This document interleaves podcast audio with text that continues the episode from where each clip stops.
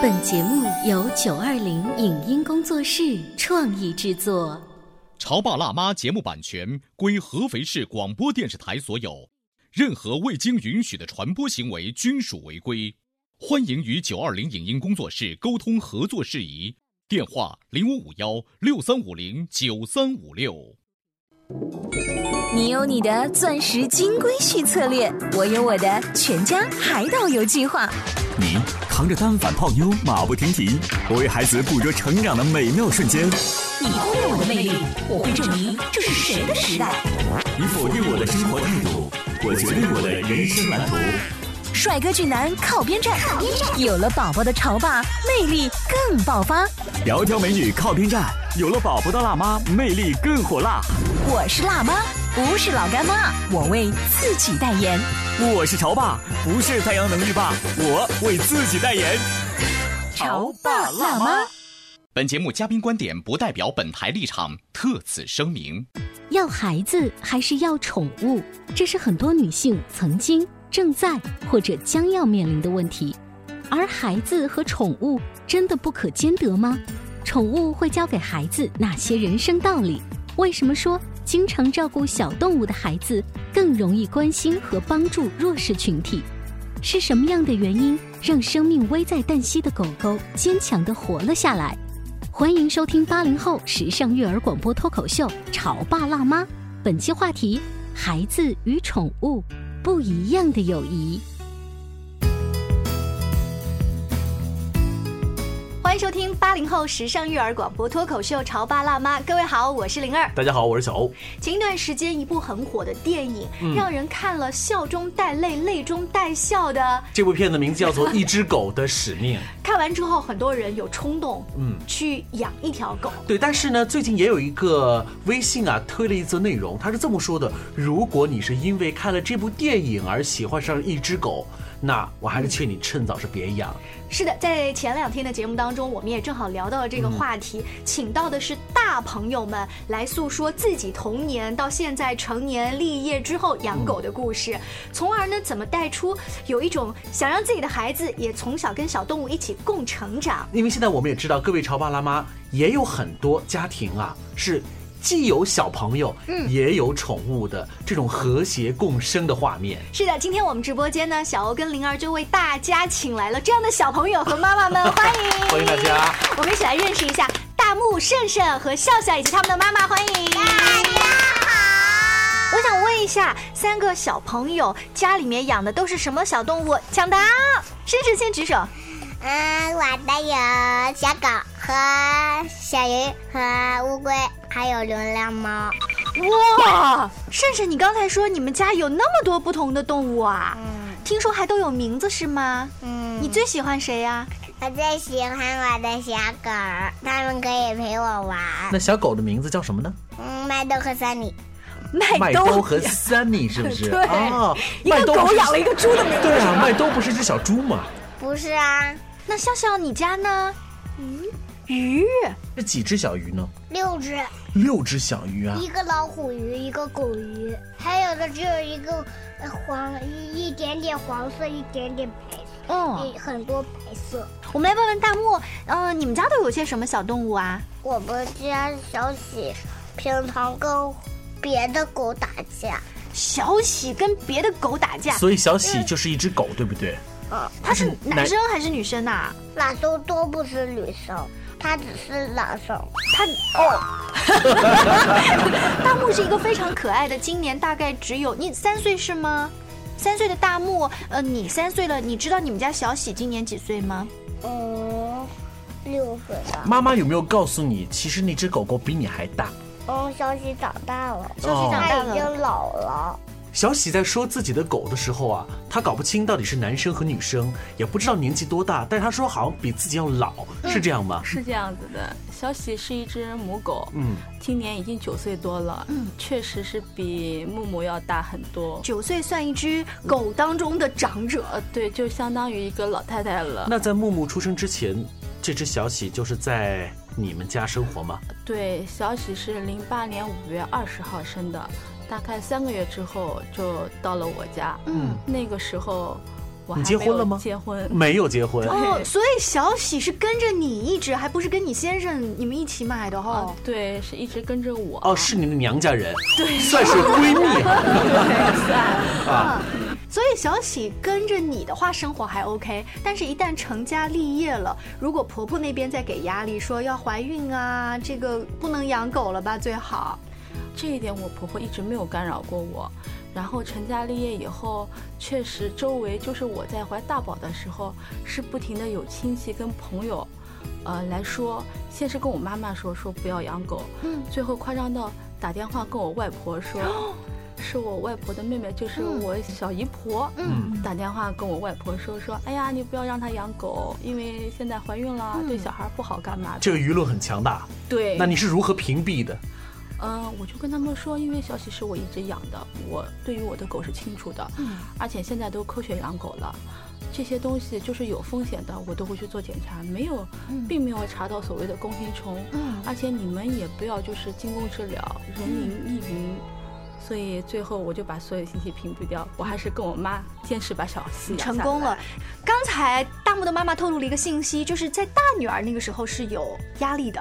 对，所以等到大女儿你看健康成长了之后，怀大木的时候是完全没有，没有，完全就没有了，没有任何人再来跟我说过这种问题了。我能够想象的出来哈，像小喜在他们家的这个家庭的这个序列排行，可能是仅次于爸爸、妈妈之后。可能甚至是排名在孩子之前哈，这个位置。嗯。哎，算吧。那孩子会不会吃醋？孩子会不会觉得啊，妈妈喜欢的这个东西会夺了我的爱？有没有觉得？没有，大宝那时候并没有。我因为跟大宝说，我说大宝，这个消息算我们家一成员，她是你的姐姐。嗯。然后有的时候小喜，我会跟小喜说，我说小喜，这是妹妹，这是弟弟，嗯，你不要欺负他们。长姐。把他纳入家庭成员。我们刚才其实也问了孩子一个问题，就是你看小动物，它是一只动物还是我们的朋友？你们猜你们？的孩子们是怎么回答的？朋友，他应该说是哥哥吧？我俩，我们俩说朋友吗？嗯，我们其实也很意外，有的孩子说是朋友，有的孩子说不，我不要跟他做朋友。你们有没有真正的把他当做是我们的一个朋友？没有，你没有，我是的，你是的。那你是如何对待这个朋友的呢？对待朋友就是小狗陪我玩，我好开心。就是小鱼，每天都给它喂。我也很开心，其实喂饲里我也很开心。嗯，小猫喂食喂好多，我也很开心。啊，嗯嗯，我想问笑笑，你为什么觉得那个小鱼我不把它当做好朋友呢？我有朋友，我有了朋友就不想再做了。哦，其实这个答案还是让我们出乎意料的。哎，你们家的女儿居然说小鱼不是我的朋友，哎，你觉得这个答案是不是对你来说也是惊天霹雳啊？对，我就很意外。之前就是他很喜欢狗，但是在去年的暑假的时候，他被小狗咬了。嗯，他就是很恐惧，他不知道该怎么去相处了。哦，然后他就不知道我应该是去喜欢他还是讨厌他，就是很矛盾。然后之后呢，我也有点害怕，因为咬得很深。嗯，然后我觉得他现在又小，我也不敢再买个宠物。嗯，我就说那我们养个小鸟或者小鱼吧。嗯，他就他自己选的小鱼。他内心会觉得这个相对于安全，对我没有威胁的可能性。你看狗、鸟、鱼，他可能选了一个最 最不设这个威胁性的。对他选择了小鱼，然后呢，中途呢有一次我回妈妈家，我就忘记了我怀二宝了，我就忘记带小鱼回去了。他就老操心说妈妈小鱼多少天没吃了。后来我突然间想起来，哦，家里面还有小鱼，我带他就回去了。回去以后小鱼就死了，饿死了。他很伤心，很伤心，很伤心。但是。我怀孕了，挺大肚子，然后我们家二十三楼嘛，我也不可能带他下去埋，我就随手把他从那个马桶里冲掉了，这个对他造成了比较大的阴影，他就一直在责怪我说：“妈妈，你不应该这么做。”哦，后来我也认识到，对我也认识到自己的错了，然后后来他就说：“妈妈，你还能再给我买吗？”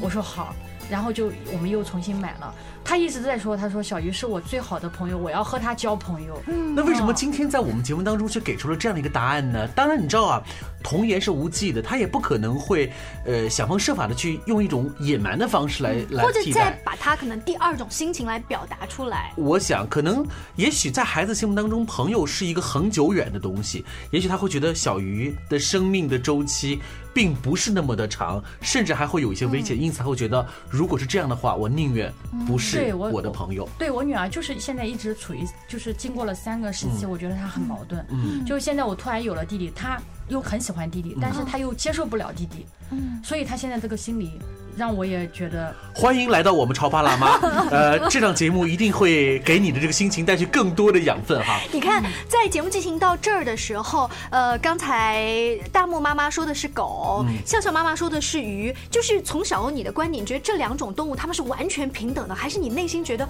狗狗更通人性一点，跟我的交流会对，灵儿，你这问题问的特别好。其实对于很多人来讲的话，我们对于一个东西的这种远近之分啊，尤其是宠物的远近之分，我们通常会按照所谓通人性的指数来进行排行的。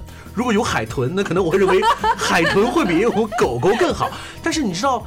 我们并不能这样真的去做，因为小鱼真的和狗狗是相同平等的。我想呢，胜胜家为了让所有的动物有一个包罗万象，他们家养全了。他们家是动物园，对，为什么你们家会这么的万紫千红啊？我们家住二楼，然后有几只流浪猫啊，经常到就是一烧饭的时候，它就到窗台上去。胜胜就说：“妈妈，我们到宠物店来给它买点猫粮吃吧。”哦这个流浪猫不是我要喂的，是它要喂的。哦然后它每天还提醒我去喂它，因为那那只猫抓人。哦有一次把我抓了，所以它不敢喂了，哦，所以呃，胜胜是一个特别有爱心的孩子。特别有爱心。嗯呃你们刚才说的那个一只狗的使命，我们没有看，我们在家看了《忠犬八公》，嗯，都哭的不行。孩子哭的不行。你知道吗？是导演是一个人。我知道导演是一个人，我就是想在家看看他的反应，再决定带不带他去看。我跟你说，《忠犬八公》可能是个苦情戏哈、你要看那个《一只狗的使命》会好很多啊。啊，好一些是吧？啊，哎，我觉得这个胜胜啊，呃，这给我们一个答案很惊人。他说，呃，我们家的这些宠物真的是我的好朋友，因为他说他能够给我带来快乐。嗯，对妈妈在打我的时候，狗还会帮我。所以对于一个孩子来讲，他能够把这么一个高级别的呃内容作为原因说出来，我觉得很了不起。我也觉得很吃惊，我觉得他应该说麦都是他的哥哥才对，嗯，因为我家跟他家的差不多了，也是九岁了，哦，也是一直是在结婚前、孕中，然后坐月子一直都在。所以这个狗狗跟你们女主人的情感会更浓一些。对，我家狗狗第一选是我，第二选是我家宝宝，嗯。第三选是我家孩子爸爸。任何一个人现在去，比如说就是你假装去打嗯试试，哦他都会去上去扑另，护两一下，他真的去咬，哦，就是抱着那个人的腿往后拖。嗯，但是甚至可以打，怎么打都可以。嗯，如果这只狗有语言的话，你觉得这个狗它在讲什么？它的内心？我觉得应该会说：“弟弟，我要保护你吧。”应该是这样。你知道网络上很流行一种画风，就是那个小朋友跟那个狗从小一起长大，所以在你们家里面都是这个样子的吗？对都是这个样子。我们每年都是带狗狗跟孩子一起拍一套生日写真，每年都有。对我结婚的时候带他也拍了，然后我家小孩每个阶段的我家狗都有拍。你知道你们刚才讲的这种照片，对于我们没有养狗，或者是没有让狗和孩子达到这种和平共处的外人看来的话，会觉得哇，那是别人家。嗯，我们只会投来羡慕的眼光，但好像这件事情对于我们来说是一个大麻烦。是。难道从来没有给你们带来什么麻烦吗？我们稍微进段广告，回来之后接着聊。您正在收听到的是故事广播《潮爸辣妈》。《潮爸辣妈》播出时间：FM 九八点八，合肥故事广播，周一至周五每天十四点首播，二十一点重播。网络收听，请下载荔枝 FM、蜻蜓 FM、阿基米德、喜马拉雅、中国广播以及苹果 Podcast，搜索“潮爸辣妈”订阅收听。微信公众号请搜索“潮爸辣妈俱乐部”，参与节目互动哦。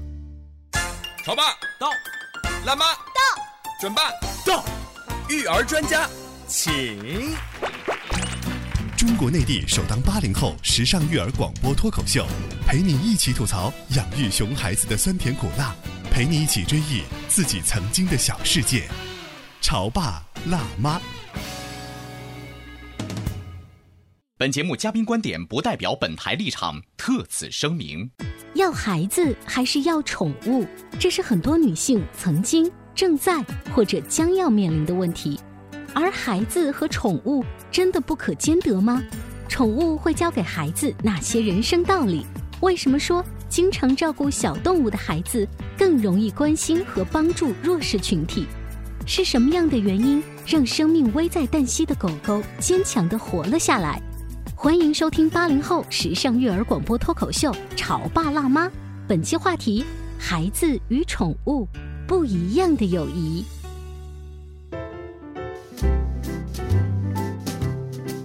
广告回来，欢迎继续收听八零后时尚育儿广播脱口秀《潮爸辣妈》。今天我们节目很有意思，因为我们聊的是我们的好朋友，嗯，宠物。狗、猫、小乌龟、小鸟、小鱼什么的，孩子们天生跟动物是有连接的。你们在起初啊，让这个动物还在我们身边，让孩子来陪伴它，会不会有一种想让孩子们学着会去照顾它呀，有爱心啊？这种从教育的角度去想，宠物这么麻烦，可是我们为什么还要养着它们呢？笑笑先说，你家里头为什么要养这六条鱼呢？因为我喜欢鱼，因为去年我鱼币狗死了，我最喜欢鱼。甚至呢？嗯，我我养小猫，意思就是小猫很可爱，所以我还想养它。大木，你觉得呢？嗯，小喜，嗯，这么麻烦，但是为什么我们全家还愿意去照顾它、养它呀？因为小喜生病的时候，我去看它了，还给它一个狐狸肠吃。哦，所以你愿意这样一直照顾它是吗？嗯，嗯，木木说的这一段我也非常有印象。我们家小喜中间生过两次大病，每一次上医院去的时候，当时医生说都不行了哦，但是他都挺过来了。嗯，最近一次是去年的十二月份。嗯，小喜当时已经发烧，带到医院去的时候，那个宠物医生说他已经烧到爆表了。因为毕竟他的年纪很大了嘛，这只狗哈。对他当时检查出来是。肝衰竭、肾衰竭，嗯，然后眼睛有那个白内障，嗯，黄疸很严重，哦，就是当时默默听见以后就特别特别伤心，嗯，我爸爸当时说，就狗有这么大年纪了，如果实在救不回来，就给安乐死吧，嗯，我跟我妈都没同意，就说那尽量救，嗯，能救回来我们接着养，实在救不回来。那就也不想让他痛苦，顺天意哈，就顺天意。对我当时就带木木去看他，木木每次去看他的时候都会给他带吃的，带火腿肠。嗯，那狗狗是长时间没有离开过我们的，然后它住院的那段时间脾气特别大。嗯，消息是只金毛金毛犬，是脾气很温顺，是，从来都不会咬人。就包括我家大宝跟我家木木欺负它的时候，有木木摔跤一屁股坐到狗狗的爪子上，特别疼。哎呀！小喜起来的时候，当时哦叫，我以为它会咬它，但是小喜只是默默地走到了门口，扒到门旁边，就是我给你腾出一个地方，你你不要再压到我，就这样。所以那天。木木带吃的去看的时候，小喜什么都不吃，嗯，木木就好伤心嘛，他觉得你不像平时的小喜了，嗯，对，然后木木就讲妈妈，小喜怎么了？我说小喜生病了，那小喜是不是快不行了？小孩会说嘛，嗯，小孩看他状态，那小喜是不是会死？嗯，我就跟他说，我说，嗯，我们尽量救他。但是也有可能救不回来，嗯，就算救不回来，我们也要去面对这个现实。小喜陪我们这么长时间了，你说的这个话，孩子能懂吗？似懂非懂吧。嗯，你知道，对于很多潮爸辣妈们来讲，哈，生死的事情是很难跟孩子沟通的，所以这是一个难题。那今天我在我们的这个话题当中，你会发现，关于生死，其实是在。宠物狗的身上，我觉得这其实也算是一个很好的一种教育的参考喽。嗯嗯，所以孩子听了妈妈你的这个诉说之后，他似懂非懂。对他似懂非懂，然后现在小喜就很高兴，我们的小喜身体还是很棒的，他坚持过来了。嗯，当时他住了五天院，然后回来以后，宠物医生当时还跟我说，能不能彻底的好。得看小喜自己能不能扛过来。我觉得狗狗也是，就像人一样的，对生是有欲望的啊。然后它回来以后，就是我们很好的帮它调养。嗯。大概两个星期以后，我们再带它到宠物医院去复查的时候，就黄疸已经退掉了。嗯。包括当时它眼睛里的白内障都好了。嗯。就是狗界的传奇。对，善待动物这个事情呢，其实小朋友不仅是看在眼里的，也是在心里头也祝福的。哎，你们家儿子胜胜，呃，刚才说好像你们家有一只鱼受伤了。其实我有家里有一条小鱼受伤了，它受的伤就是皮被夹烂了，被我家的那个收集它们的脏东西的夹烂了。哦，啊，对我们家小鱼昨天受伤了，被那个抽水泵啊夹到了，嗯，已经鱼刺都露出来了，但是它没有死，它还一直就是很虚弱的在那一喘一喘的，嗯，然后家里没有加热棒，爸爸说要给它加温，我们家小孩就把电热毯拿出来了。昨天就铺上了，到现在那个小鱼还在电热毯上面。哦，电热毯都拿出来了。这个办法是是你们引导他想的，还是他自己？这个办法是爸爸说的，然后我说家里没有加热棒，他说有电热毯。哦，然后小鱼今天还到现在目前为止还没有死。嗯，我们家小孩这两天一放放学回家就要看小鱼怎么样怎么样。昨天跟小鱼睡在一个房间的，半夜起来上个厕所还要再看一下。嗯，我就觉得养宠物的呀，小孩都心地特别的善良。嗯，这些是你们自己就这么观察自己家的孩子发现的，然后还去对比其他家的孩子，你们是其他家的我倒没有发现，我觉得没有养过宠物的小孩他可能不知道，要不然就是不太了解。不可能不这么深，嗯不知道这个事情的整个过程，对吧？对对，应该是这样的。反正笑笑每次回家就问爸爸：“我的小鱼今天要不要换水？今天我的小鱼有没有喂它？它会不会饿？”他也会这样。嗯嗯，尽管孩子们会觉得比较麻烦，但是毕竟他们觉得麻烦也是应该的事情哈。比如说大漠，他说了最麻烦的事情就是嗯，我还给它剪粑粑。啊，哦，就是铲屎官。那你要怎么帮他捡粑粑呀？呃直接拿手吗？不是直接拿一个袋子，哦，然后把它装进去。那装他的这个粑粑是你来做这个事情吗？嗯，不是，是老爷来做。哦，对，你看在眼里，你觉得很麻烦，对不对？其实大木说的这个麻烦呢，他只是看见阿公去捡，他还没有亲自上。他就已经觉得是一件麻烦的事情了，他可能在想那个软软热热的那种手感吧。确实，因为我们养宠物带出门去之后，我们都会带一个塑料袋，嗯，然后那个狗狗是拉到哪个地方，我们就会用塑料袋套着把那边边抓起来。你们是这么做的吗？我们一直都是这因为很多养狗的朋友，也许是粗心，也许是忘记了，狗狗就会，你知道的，是随地的。那这样的话，会让路人会觉得这不是件好事情。但是通过刚才妈妈的这个口中描述，我们觉得这是一个特别棒的行为，我们要点赞。对别人家我们不清楚，因为我们都是这样的，因为我自己出门踩过狗屎，嗯，所以我特别有感触。从我妈妈、我爸爸、我老公、我。我们出去放狗，每个人口袋里，因为金毛是大型犬，嗯它便便特别多，它一次解决不完，我们口袋里都会装的塑料袋，嗯就有的时候会特别尴尬，它可能已经拉过一次了，拉过两次了，结果他还有第三次，所以木木才会觉得啊，这是一个大麻烦。对，然后我们这个塑料袋用完了，嗯，然后我就开始从路边瞅，有的时候让说垃圾桶啊，或者哪个旁边有那些卖水果的，我会去跟人家借一个塑料袋，再把它抓回来。还有一个细节，我妈妈做的特别好，就是我们家那个呃是住在五楼，小喜下楼梯，噔噔噔噔噔，她可能在二楼的时候就憋不住尿了，她就会尿在二楼，嗯。一大滩。我妈妈会拿着拖把从五楼到二楼把它拖干净。各位听众反复脑补一下哈，那可不是一只小小的泰迪哟，那是只金毛。一大滩，是，大家可以脑补一下那个水漫金山寺的画面。哈哈。那可是一个老人每一次都拿一个拖把去。对，是的。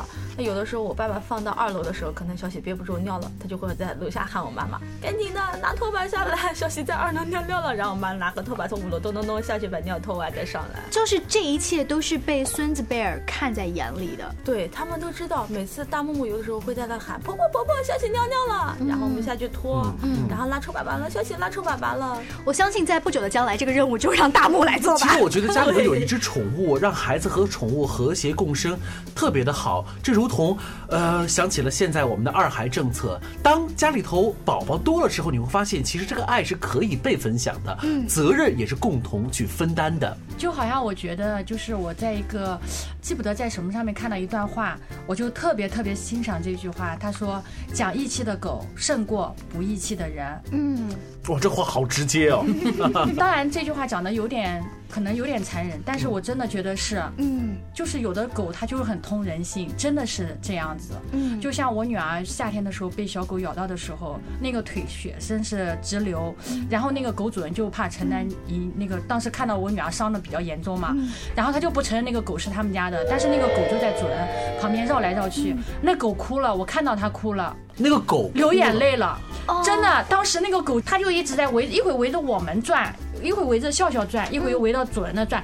他的意思好像叫狗主人跟我女儿说对不起这三个字一样。我当时就跟那个狗主人说了，我说你看这个狗不会说话，它如果会说话，它首先会说三个字。嗯，就是它也是在那个，因为是老母狗嘛，它在保护它的小狗，哦，它才会伤到我女儿的。我讲我可以原谅的，这是一个母爱，真的，不管任何一个动物或者什么，它都是有生命的，它都有爱的，所以我可以原谅的。但他不承认，嗯，你站在我就很生气，自己的角度以及那只狗狗的角度都能够理解和接受，只是那个主人连句对不起都不说。对，我就接受不了，因为当时我怀着二宝在嘛，嗯而且那个老母狗是生了小狗的，我女儿去看小狗，它咬到它的，它肯定在保护它的孩子嘛，它才咬到，所以我就觉得真的是讲义气的狗胜过不义气的人。嗯，尤其是我们已经有过养小动物经历的人，在遇到这样不可理喻的主人的时候，会更加的气愤。是啊，我们今天请到的几位嘉宾呢，说的都是自己小家里面养狗狗、猫猫或者是小鱼之类的故事。你知道吗？我们节目当中还会连线到一位老师，他呢是想让全班的孩子都体会到照顾小动物的这一种责任感和爱心。我们一起来听听贾老师的故事。结合我们幼儿园一直做的彩虹计划，然后我们这一块我们大班做的是责任与呃爱心，我们班做的，所以呢，我们班就是开始的时候买了一个小仓鼠，这样的话，我们按照学号轮流去照顾小仓鼠，还有一个小乌龟，他们轮流照顾一个星期。孩子们知道怎么照顾吗？这个呢，刚开始的时候，我们肯定是跟告诉他们该怎么去照顾。之前照顾的小朋友也会来跟我们分享一下他们照顾的一个过程。嗯，这样子孩子们他就往后面的小朋友把小仓鼠照顾得很好，小仓鼠最后吃的也很胖。哦，很胖。他整个这个过程当中有没有让你们和其他老师印象非常深刻的细节呀？嗯，这个就太多了，因为每个孩子都很期待小仓鼠到他们家去做客。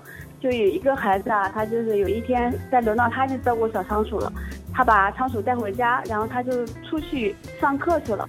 他好像走的时候忘了把笼子给关上，然后小仓鼠就跑了出来。哦，回来以后，他看到仓鼠很无辜的站在外面，他就很心疼小仓鼠。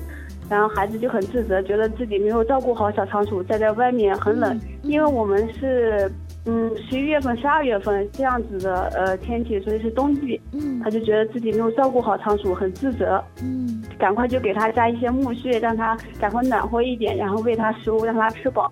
起初的时候，让他们照顾小动物，也是想很多小朋友他很喜欢这些小动物，但是呢，家长肯定考虑的比较多，嗯，可能就因为掉毛呀，或者一些一些病毒呀，他们就。